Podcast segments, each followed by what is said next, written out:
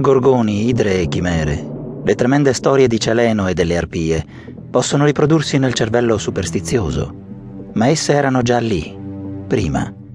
Sono trascrizioni, tipi. Gli archetipi sono in noi e sono eterni.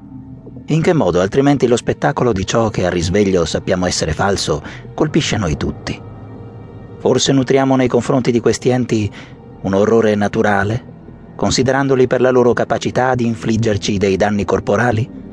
Ah, niente affatto. Questi terrori sono di più antica esistenza, sono oltre il corpo, ovvero senza il corpo sarebbero gli stessi che il tipo di terrore qui trattato sia puramente spirituale, che sia forte, in proporzione alla sua mancanza di un oggetto che predomini nel periodo della nostra fanciullezza innocente, sono tutti problemi la cui soluzione potrebbe richiedere di spingerci, in qualche modo, nella nostra condizione antemoderna e di gettare almeno uno sguardo nella terra d'ombra della preesistenza.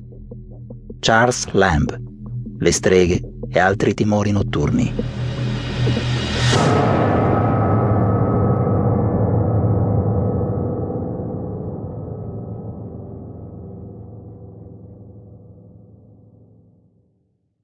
Capitolo primo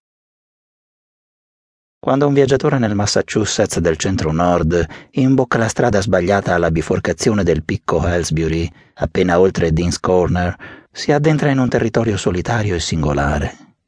Il terreno sale e i muretti di pietra orlati di rovi si stringono sempre più contro i solchi della strada polverosa e tutta curve. Gli alberi delle numerose strisce di bosco sembrano troppo grandi e le piante selvatiche e i cespugli crescono con un rigoglio che si incontra di rado nelle regioni abitate.